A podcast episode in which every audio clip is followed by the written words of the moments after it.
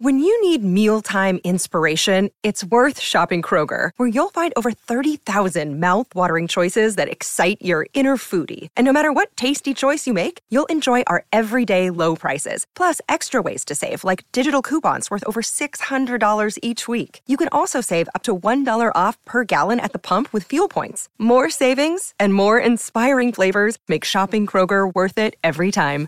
Kroger, fresh for everyone. Fuel restrictions apply. Look, Bumble knows you're exhausted by dating. All the must not take yourself too seriously and 6 1 since that matters. And what do I even say other than hey? well, that's why they're introducing an all new Bumble with exciting features to make compatibility easier, starting the chat better, and dating safer. They've changed, so you don't have to. Download the new Bumble now. In any reasonable system of law, Secretary Clinton would already be in jail. Well, the Russians had no impact on our votes whatsoever. All of her senior aides would be in jail. Uh, but certainly there was meddling, and probably there was meddling from other countries and maybe other individuals.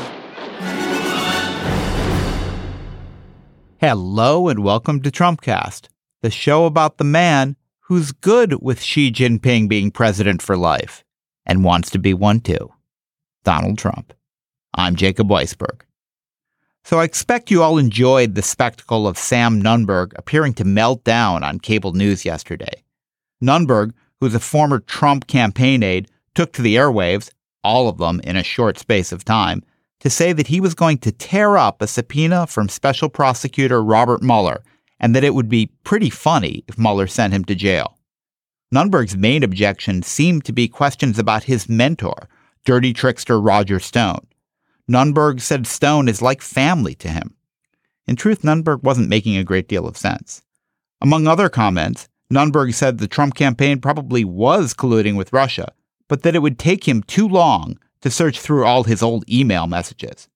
On CNN, Erin Burnett said his breath smelled like alcohol and asked Nunberg if he'd been drinking. He said no, he'd only had his normal antidepressants. By the end of the day, Nunberg no longer thought Mueller sending him to jail was so funny. He said he probably would testify after all. And now the story was about media exploitation. Cable news was simply abetting self harm. This is one of the reasons America hates the media, Mike Allen and Jim VandeHei wrote on Axios this morning. Our entire industry lit itself on fire because a troubled Trump hanger on made an ass of himself live. Well, that's one possible interpretation. Another possible explanation is that this was a different kind of manipulation. With his nutty seeming performance, Nunberg did something potentially useful. He rendered himself essentially valueless to Bob Mueller. Say, for example, Nunberg's email contained some incriminating information about Roger Stone and, say, Julian Assange. Nunberg just impeached his own testimony pretty convincingly. Who's going to believe anything this guy says under oath about his own emails? Nunberg just blew himself up as a potential witness. In fact, the whole performance had Roger Stone's fingerprints all over it. Someone told this poor sap to get out there on CNN and MSNBC and New York One and the Weather Channel, and I have a decent guess who that might have been. There's definitely some exploitation going on here. But let's not be so quick to assume that it's exploitation by the media as opposed to of the media. Coming up, I check back in with Yascha Mounk about his new book and whether we can still save liberal democracy. But first, the plight of the Russian bots that got left behind. Hello. May I ask you something? Uh, yes, da. You are a bot, yes? Uh, yes, I'm a, I'm a bot. You, are you a bot? Yes, Shelby 42831. Oh, yes, uh, yes, Larry 458155552. Oh, good, yes. May I ask you something? Yeah, uh, yeah, da. Are you still on Twitter? I am, I am still on, on Twitter, yes. I are you still on Twitter? I am. But you know about hashtag Twitter blockout. Duh. All of the bots were supposedly purged. Yes, but I am not purged. I am still on. Yeah, I as well. What? What? Uh, Why don't they get us? Do we not do good job? do you think we are not bot enough? I do feel like I I fire off memes that are quite dank. I, I, Your, I- your, I've seen your memes. They are dank. they are da- They no. are You dank have memes. oftentimes retweeted my memes because they are so dank. yes, yes. And yet, do you feel as though we are not creating enough discord? Why would I we get know. through this purge? Because for me, I will I will retweet Black Lives Matter. I will also retweet Blue Lives Matter. I retweet all lives matter. I mean, I will retweet all lives matter. I will try to just sow as much discord as possible. I created Green Lives Matter just to see what happened. you did? That was me. Oh my god, there were days there where I felt like every 40 seconds I was release the memo and then I was don't release the memo. And, and I would sometimes turn around and do a release the memo and then don't release the memo and then just memo. Just memo. One time I did hashtag there are memos you don't even know about, but I feel like maybe not too long hashtag. No, no. Hashtags to benefit from brevity. Oh, well, I'll tell you one thing. I'm going to prove I'm a good bot because I'm I'm really going to fuck up this 2018 election. Oh, yeah. Oh my god. It's good because while Twitter's doing something, Oh. no one else is doing anything at all. no, I'm going to fuck this thing Oh, so bad. fuck it so oh, so bad. Oh, we got to fuck the midterm. The Bots They Forgot was written and performed by Steve Waltien and Asher Perlman.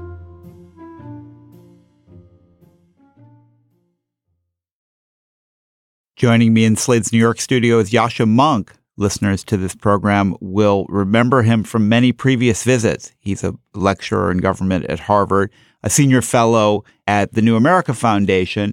He is the host of his own terrific podcast named after his terrific Slate column, The Good Fight. It's now a, uh CBS series, isn't it? Yes, yeah. Um, they they spun it out. Um, I'm living off royalties wonderfully. It's great. It's it's amazing what uh, populism will do for you. Um, and his new book is "The People versus Democracy: Why Our Freedom is in Danger and How to Save It." I've just been reading it. It's really interesting. Yasha, thank you for joining me on the show. Thanks for having me on, Jake. Um, so where to start? Well, let's start with the news, which is from Italy. I can't keep track of Italy. I doubt many of our listeners do. They've just had this election, which sounds like it has produced a disastrous result. The leading vote getter is this populist party, the Five Star Movement. But beyond that, I understand very little. I don't even really understand whether the Five Star Movement is left wing populism or right wing populism. So please explain it all to me. Look, I've spent a, a ton of time in Italy. Uh, my mom lives there part of the time, and I have difficulty keeping track. I mean, one of the crazy things is that whereas the far right populist party that is rising in every other European country is the newcomer in Italy, the, the, the Northern League, now called the League, really a terrible xenophobic far right populist party, is actually at this point the oldest party in the country because things change Right. so much. So when I was trying to explain what's going on in Italy in, in, in my latest Slate column, I used this wonderful graphic that somebody made mapping all of the Italian political parties onto Simpsons characters. And so what you need to know is that between Mr. Burns, um, Krusty the Clown, and a character who I actually barely knew called Jailbird, the Italian parties, uh, those populist parties got 66% of the vote.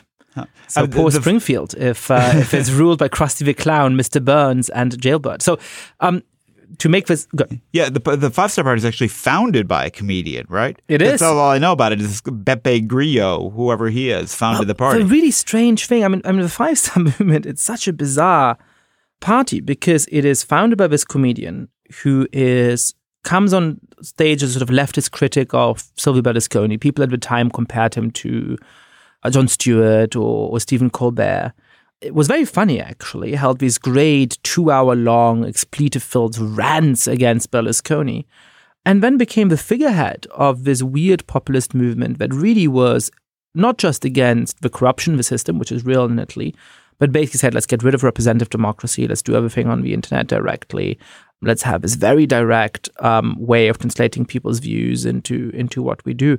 But what's emerged over the last year or two, and there was always rumblings about this, is that Grillo in some ways was only the weird figurehead, and this whole thing is really uh, driven and controlled by this PR firm which owns the system uh, through which part- members of a party vote on policy online, and that they get a bunch of profit out of it, and that they really run the show. And it is this bizarre, double edged sword where you have the most direct democracy, supposedly, being run in the shadow, most shadowy way by a business in the background. It is utterly strange story. As if uh, Paul Manafort, instead of being indicted, was actually running the Trump administration from behind the scenes. Uh, absolutely. Um, but anyway, to, to you know, uh, we're, we're, getting already yeah. l- lost in the in the in the in, in the entertainingly bizarre weeds of Italian politics. But but but here's the big message, right?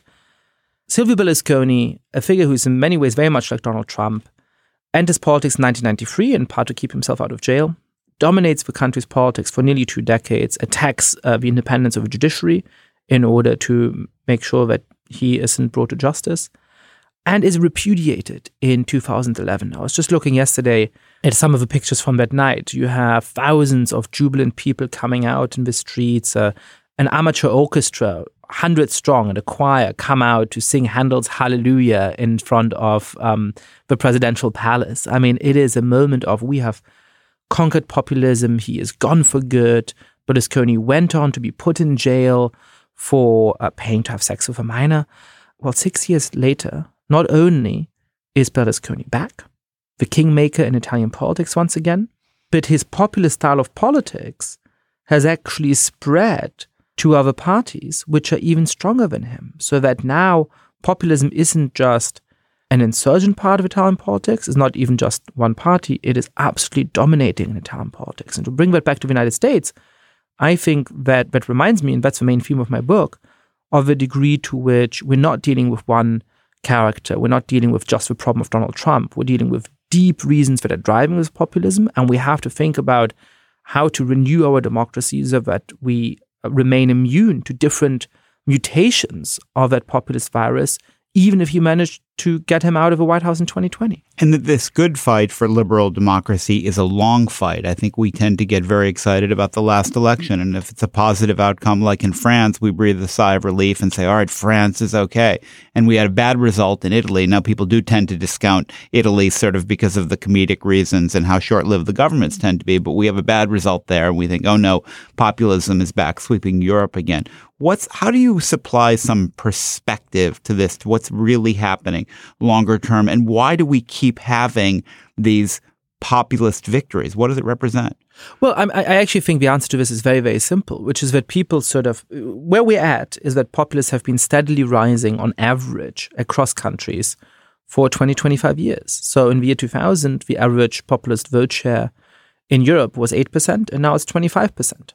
Now, 25% is not a majority right? So for now, populists in most countries are within striking distance of winning, mm. but they're not going to win most elections. If you look at the last couple of years from that point of view, it's a story of continuity. The average virtue of populists has just gone on rising pretty much as it did in the 10 or 20 years before. So if you look at that, there's no puzzle.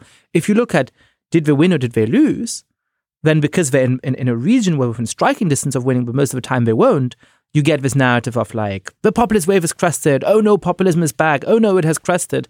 Um, but that's because that's that's that's the wrong way of looking at it. So we tend to talk about populism in terms of well, we know when we see it. What these movements in Italy are are clearly populist movements, but how do you define it to be precise about it? Yeah, so so that's another thing where I think the international perspective really helps. Um, you can't define it by a common set of ideological views or even by a common set of enemies, right? So there are populists who are very left wing economically and populists who are very right wing economically.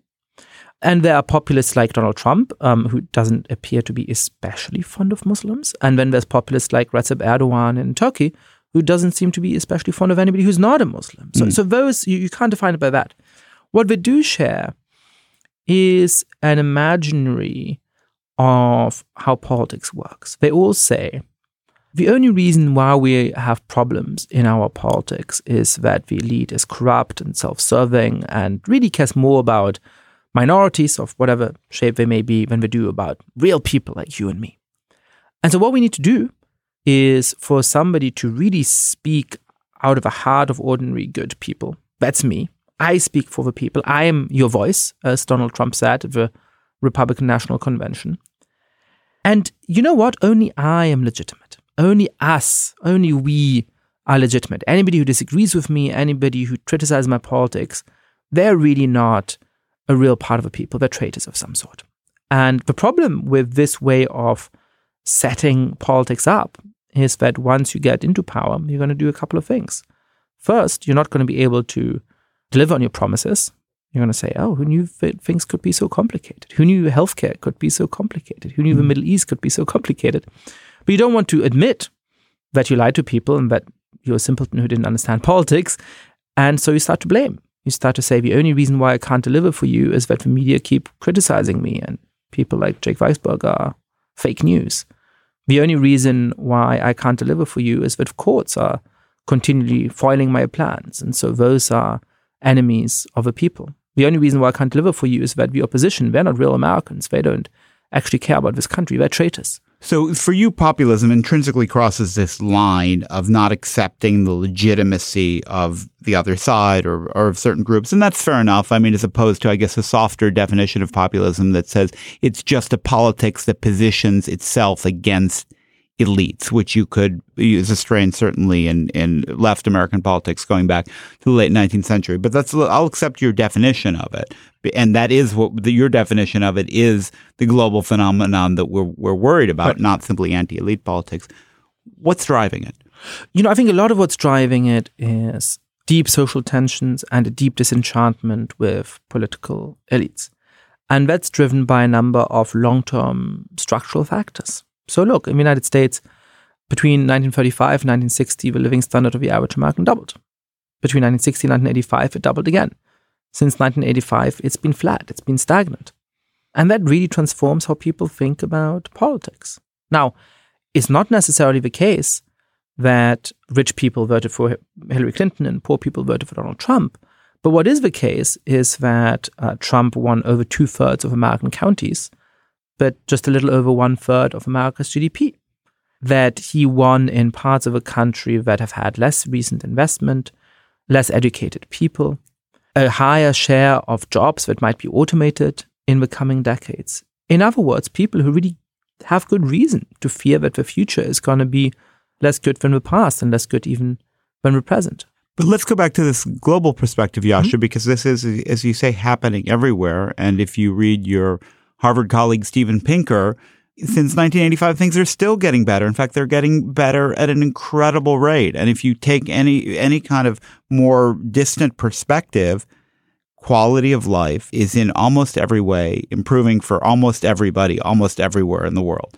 Doesn't that present a challenge to your view that economic stagnation is what's driving this phenomenon. No, not at all. Um, I actually think that there's some good points in in Steven Pinker's work, um, especially sort of not this book, but the last book, the Better Angels of Our Nature. Um, look, you know, a lot of people on the left, especially, want to say, you know, one of the huge problems here is capitalism. One of the huge problems here is globalization and free trade. Let's get rid of all of those things.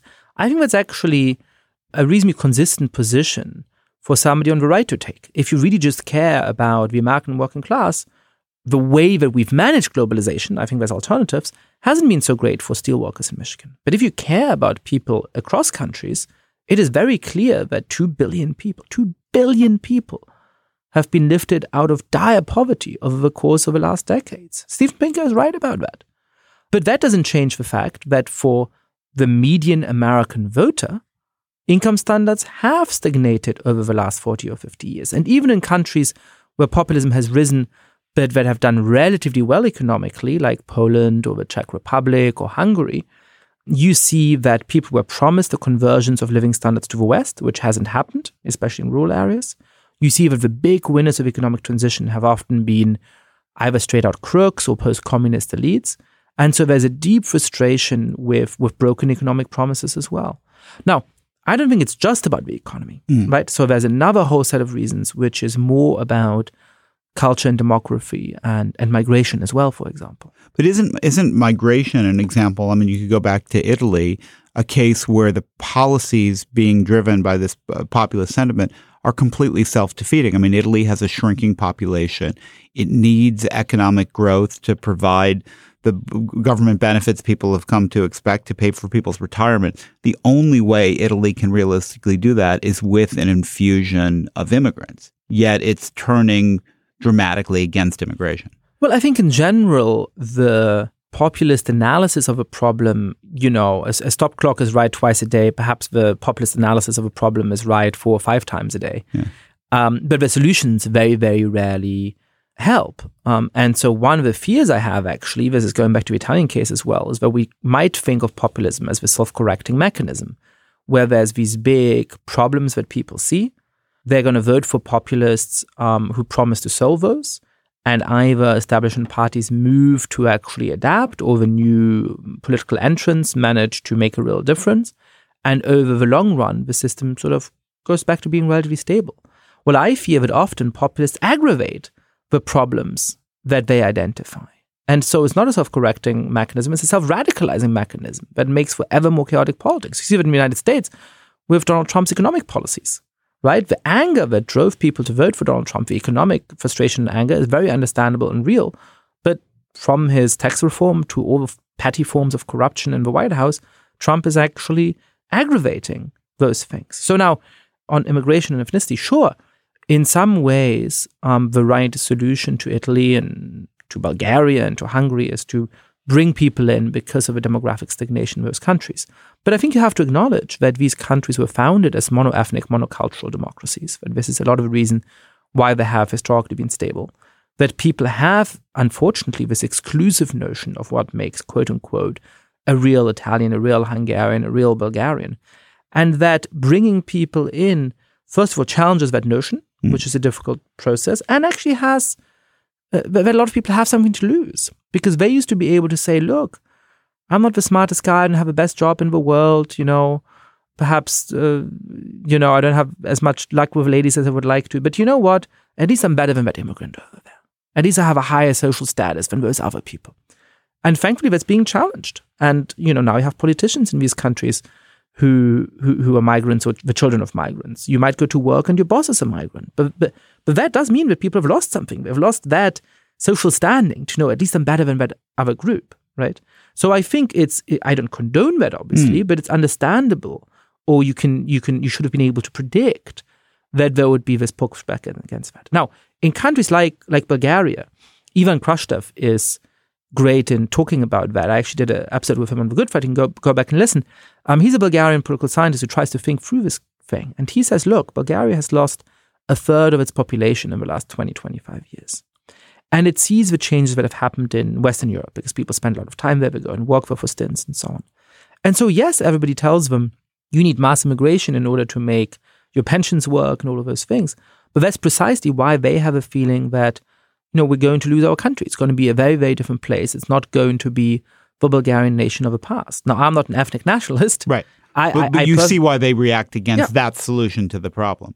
Yeah, it's, Yeah. It, it's not surprising that even for there's very few immigrants in, in, in Bulgaria, immigration is is a huge issue on the political agenda there. So you've set up this cycle where uh, anger at the elites, at economic stagnation, at the failure to solve the country's problems leads to these populist upsurges. Populist backed governments or leaders come into power. They have no better luck at solving the same problems. In fact, they have a worse experience. They can do less. They can't even, in many cases, produce the anemic level of economic growth that the liberal regime could. And then they get thrown out in the next election, right? So does this cycle just endlessly repeat itself? So this is the real fear that I have from the Italian election, right? I mean, it, it would be tempting to think, look, what's going to happen in 2020, hopefully, is that we repudiate Donald Trump, somebody sensible enters the White House, they deliver uh, on much more sensible policy. People will look back at the four years of Donald Trump and think of it as this bizarre waking nightmare, and they're never going to go for this kind of thing again. Well, I don't know. The Italian case shows, first of all, that somebody who's repudiated with, with glee and venom one year can make a remarkable comeback a bunch of years later. And secondly, that their style of politics can, can migrate. I mean, think about it this way. When we were sitting here in, in 2015, every political scientist in the country, every smart journalist in the country was saying there's certain things you just can't do in American politics. If you threaten to jail your political adversary, that might fly with a few people in the primaries, but in the end, Americans are just not going to stand for it. And the fact that there was this collective belief is a big re- part of the reason why no politician ever did that. Because they thought, if I do that, I'm going to be toast. Well, now they see that that's a really effective political strategy, that it binds a certain part of the base to you in such a dogged way that you can do sort of whatever you want. And so people are going to be using that strategy. And by the way, uh, while while I certainly think that that that, that right wing populism is a much bigger danger in the states than left wing populism, I think you you might start seeing parts of that on, on the left as well. Yossi, you talk about the decomposition of liberal democracy and decomposition into two distinct phenomena illiberal democracy and I think you call it uh, undemocratic liberalism. Can countries experience both at the same time? I mean, in many ways, the United States falls more into the undemocratic liberalism bucket where more and more decisions are made outside of the democratic process, yet you still have very strong protections for individual rights, as opposed to, say, the Eastern European model, uh, where you have something that's more like a liberal democracy ruled by the th- through the will of the people in a populist government, but the loss of rights around free expression, the media, and so on. You know, that's a great question, and I think I'm realizing that that the way I usually think about this uses a slightly false metaphor. So, um, so, so let me explain first of all what I mean by this, right? So, I think really we need to understand our political system as having two core components. It's a liberal democracy. Now, liberal doesn't mean Michael Obama Dukakis, versus- right? right, I mean, uh, it's it's it's a system that respects the liberal element, the rule of law, individual rights, the separation of powers, all of the things that are needed for individuals to lead a self-determined life, so that you can decide what to say and not say, um, who to have a relationship with and not to have a relationship with, who, which God to worship and not to worship.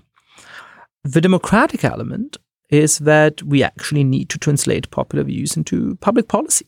We actually need to, the political system to be responsive so that the promise that's inherent in the term, the Greek term, the rule of the demos, the rule of the people, is is kept. Um, now, I think that these two things are coming apart a little bit, and that in the United States, for a long time, we've had a system of undemocratic liberalism or rights without democracy, where actually, um, despite uh, obvious problems um, with unfair treatment of some minorities and so on, by and large, we've had the rule of law, we've had the separation of powers, we've protected individual rights. But uh, our system for translating the views of ordinary people into policy is broken down because of the role of money in politics and the revolving door between lobbyists and legislators and a whole slew of other things we can talk about. Right? Well, in part as a reaction to that, you get the rise of the populists who are illiberal Democrats. They want democracy but no rights. So they say, hey, I speak for the majority, as the Swiss populists did. Um, I think most Swiss people don't want to allow Muslims to build minarets on the mosques. So I'm going to do a popular referendum that outlaws them. Hmm. Now, often those called at the time undemocratic. But that's confusing because the majority of people voted for it. It's actually a very direct way of translating popular preferences into public policy. What it is is Illiberal. illiberal, Yeah. right? And the danger is that over time, an illiberal democracy becomes both illiberal and undemocratic, which is to say a dictatorship. That's what's happening in Hungary right now. right? Yeah. Now, your question is, but can't these two things be going on at the same time? Um, and I think that's right. I think what you get there is this internal fight between two different elements clashing up against each other. And that's extremely damaging. I mean, if you think about it in a bio- biological metaphor, right? I mean, it's two different viruses in your body battling it out against each other. That's probably not very good. And the fear is that it can veer wildly into one world or the other. So if the liberal side wins, you might get more and more protections against popular views, hmm. which is to say, a more and more technocratic system that actually excludes people more and more. And on the other side, you can get the tyranny of a majority, which eventually allows the guy who speaks for the majority to actually ignore most people. And it becomes a tyranny of a minority over time, which is the real problem with that. David Miliband said something really interesting when he was on your um, podcast that, that struck me. He said he thought that that liberal parties, left wing parties, had to. I think it was, his phrase was radicalize their offer, Yeah. um, which I took to mean that they have to they have to be be offering something much more uh, extreme or radical in terms of dealing with inequality and stagnation. That they have to present a better deal. Did, did you agree with that? And what would that mean to you? Yeah, I absolutely agree with that. I mean, I think, uh, look, the Brexit slogan was take back control. It's a very smart slogan because that's what people want. They want me as an individual. I want to take back control. I want to feel like I, if I work hard and I do my bit, I actually am going to have a decent future and I'm not just like buffeted by, by, by the forces of a global economy without a chance to, to ensure I have a decent life. Um, and I want to feel like my nation is actually standing up for itself in this global economy and, for example, can effectively tax individuals and corporations rather than them sort of just running away. Now, I think there's a lot of things you can do which are not, you know, extremist, but which use what the state can do in a much more decisive way. So, for example, tax havens are a huge problem. But a lot of the reason why they're a huge problem is that we've completely understaffed the IRS. And the chances of you getting caught if you funnel money to one of the tax havens is tiny because there's nobody in the American state bureaucracy to actually go after you and to prosecute you and to do all of those things. Yeah. Well, let's change that. Yeah. Right? You can hire five times as many people in the IRS to um, to go after people in tax havens. That's going to pay for itself handsomely because of all the tax settlements you're going to get. And if very rich people actually have a realistic fear of going to jail or never being able to set foot in their own country again if they take the money to a tax haven, they're going to stop doing it. But it's, it's interesting. It's an interesting example, Yascha, because I think that's one of the uh, one of the places where Democrats have sort of ceded ground to conservatives because they just figure nobody likes the IRS. Defend there's no political percentage in defending the IRS. You might as well just let it go because if you stick up for them, they're just going to make a pinata out of you. Yeah, and I just don't think that's true. I think if you talk about the IRS and it's sort of like we're going to come after you know, Joe Schmo and, and so on. I mean, of course, nobody likes doing the taxes. I mean, I guess it's pretty soon. I'm sort of dreading it, right? But but I think you're saying, hey, you know what? There's all of these rich people who are hiding the money, and I'm gonna hire people to go after them. Package it politically. If you think the IRS is too politically toxic, then make up a new agency that is specifically tasked with international tax fraud that has a different name. I mean, you know, there's ways of, of packaging this, but I think the core message, which is to say, hey, we're just making sure that everybody actually fulfills the tax um, obligations, and especially not you or me, because we get a paycheck and our employer has to immediately tell the IRS how much money we get. So we don't have a chance to hide our money, but some of the really rich people do. I think that's a winning political message. Paul Manafort. Paul Again, Manafort, yes. Back to, he, he crops up everywhere. Uh, well, I've been speaking to Yascha Mounk. His new book is The People versus Democracy Why Our Freedom is in Danger and How to Save It. Yascha, thanks for joining me today. Thank you. This was so much fun.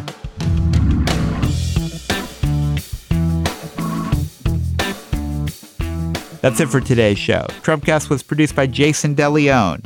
Our sketch was written and performed by Steve Waltien and Asher Perlman. If you've been enjoying these sketches we've been doing, we've been putting them up as separate audio files on Twitter. If you like them, you can share them. Even if you're a bot, you can share them. We're at Real Trumpcast on Twitter. Please follow us and look for more sketches. I'm Jacob Weisberg. Thanks for listening to Trumpcast.